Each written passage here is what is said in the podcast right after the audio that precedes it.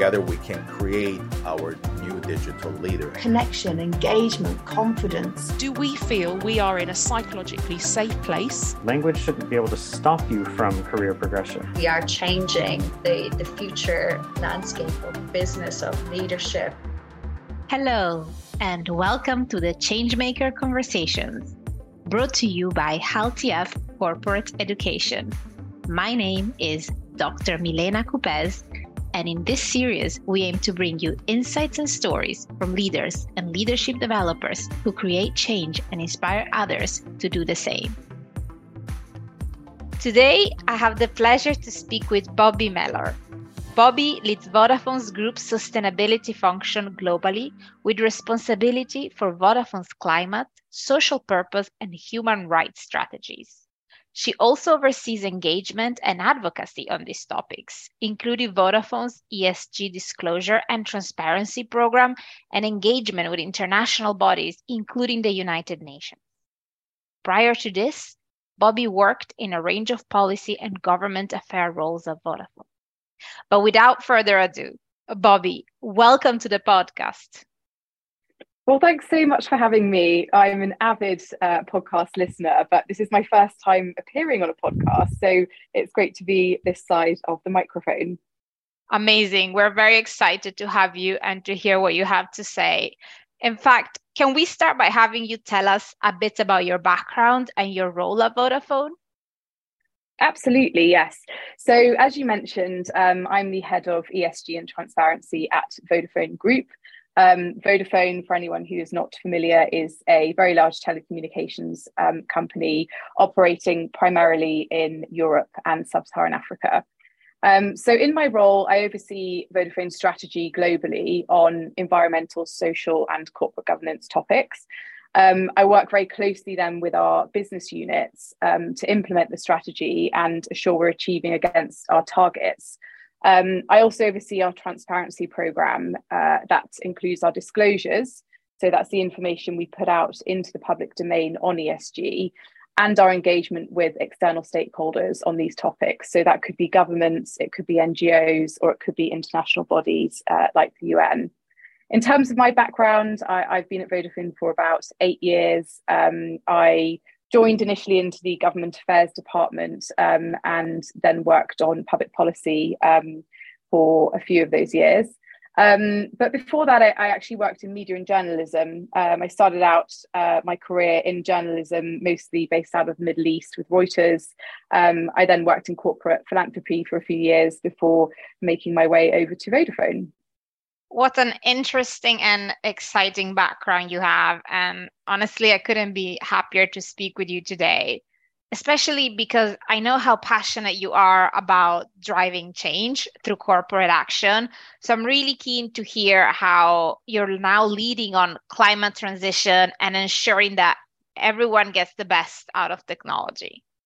Yeah, thank you. And I mean, I think, um, you know, to start the conversation, it's really important for me to say that I, I firmly believe that connectivity, um, the internet and digitization is really a driving force for good. And although I think some of us feel at the end of the day, we just want to get away from our phones and we've had enough screen time, um, ultimately, connectivity is uh, inherent to social progress and economic development.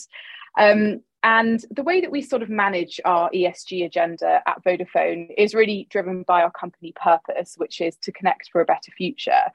And our purpose is delivered against three pillars. Um, so the first one is the planet, and this is about how we reduce our impact as a business, but also deploy our technology to enable others to do the same. So our planet strategy is supported by science based net zero targets, as well as targets on e waste and carbon enablement, which means that we actually track the tons of CO2 that we save for our customers through using our products. Our second pillar is inclusion. Um, now, this both includes our own workforce diversity and inclusion strategy, but also how we work towards closing the digital divide globally. So that's bringing the 2.7 billion people who don't currently use the internet online, as well as aiming for gender parity within our consumer base. And both of these pillars are enabled by what we call our digital society strategy, which seeks to ensure that everyone has the connectivity that they need, um, especially governments and businesses. Um, and these are all, of course, underpinned by our responsible business practices. So this is really the, the G part of ESG. Um, and we summarize that by protecting data, protecting people, and operating responsibly. And that includes um, ensuring that we're upholding uh, principles like the UN guiding principles on human rights right across our supply chain and our own operations. That's amazing. I find it incredibly interesting how, when you're talking about connecting for a better future, you have uh, connected planet inclusion and responsible business practices all in one. It does make a lot of sense to me that you would treat it as one mission. Definitely a very ambitious and a very powerful mission. I can't help but ask you, where do you even start? Uh, how do you make this happen in Vodafone? So, this is the key question um, for businesses and sustainability teams now. It's how do we actually make all of this happen within our organizations? And I think that over the past few years, um, we've become quite clear, especially in terms of climate, on what we need to achieve. And this is thanks to science based targets, the 1.5 degree target or, or limit, I should say, um, and other frameworks that have helped businesses establish the role that they play in society and the contribution they need to make. So we're sort of clear on what we need to do. And now we really need to figure out how we make it happen.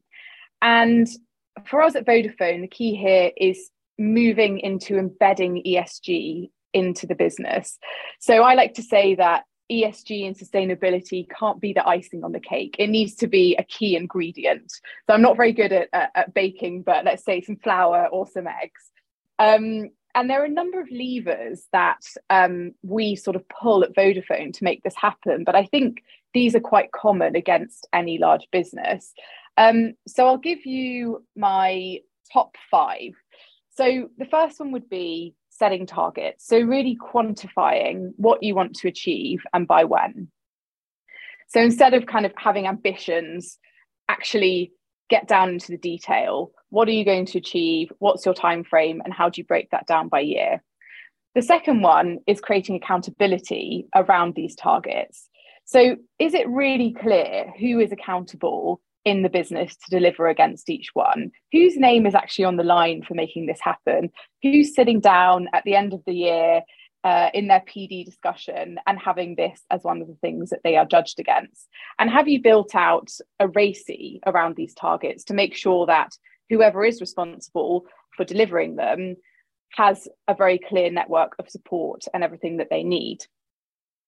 The third one is budget.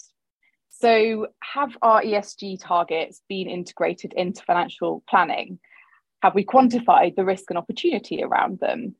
Um, have teams actually factored this into budgets so they don't just become an afterthought or something that could get cut? You know, I think that times are tough for all businesses at the moment, and um, we need to make sure that ESG doesn't get left behind when we're ruthlessly prioritizing. And really, one of the best ways to do that is to make sure that our targets actually have budget behind them and are integrated into long, long range plans. Our fourth lever would be capability, skills, and access to expertise. So, as we're moving into a model where we have non sustainability experts delivering our ESG goals, e.g., the business units, they need to continue to access expertise. So we business partner really closely with the, with uh, the managers and business units who are delivering um, against our targets, and we also make sure that we've got capacity to buy in expertise when needed. And then our final lever is data. So do we have high quality, reliable, and frequent data that can track progress against those targets and also make credible disclosures and I think the key here is about really working on data quality, getting our non financial data up to the same standard as our financial reporting. So I think, in summary, what does that mean for sustainability teams and businesses today? I mean, I think we're in a bit of a transition phase. And whilst we need to continue to have those core sustainability skills within businesses around the ES and the G, we also need skill sets within sustainability teams now that are actually about organizational change and company strategy. Because as I mentioned, we're in this phase of actually driving change within the business. And that means really getting into the guts and the nuts and bolts of how businesses operate and finding those levers to make that change. Thank you, Bobbie. I really enjoyed hearing about these five key levers um, that are sound absolutely necessary to drive change, like you said. You mentioned setting targets, creating accountability, uh, planning for budget, having the right expertise, and data. Um, to me, these five pillars sound like they inevitably lead to the question of how we measure and then report impact. So I'm wondering what your thoughts are on that. Yes, this is an absolutely key question, um, particularly because at the moment there is a whole raft of new regulation um, on ESG reporting. So everyone is really under a lot of pressure to get this right.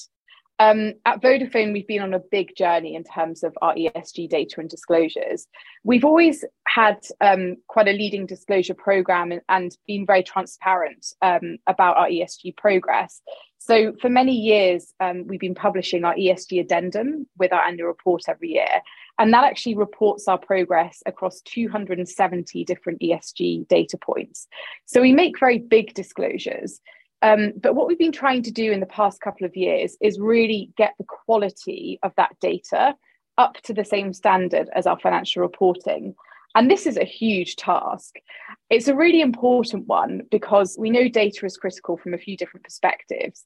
One, it gives you um, the ability to track your progress internally against your targets, know if you're actually heading in the right direction, and also create that accountability.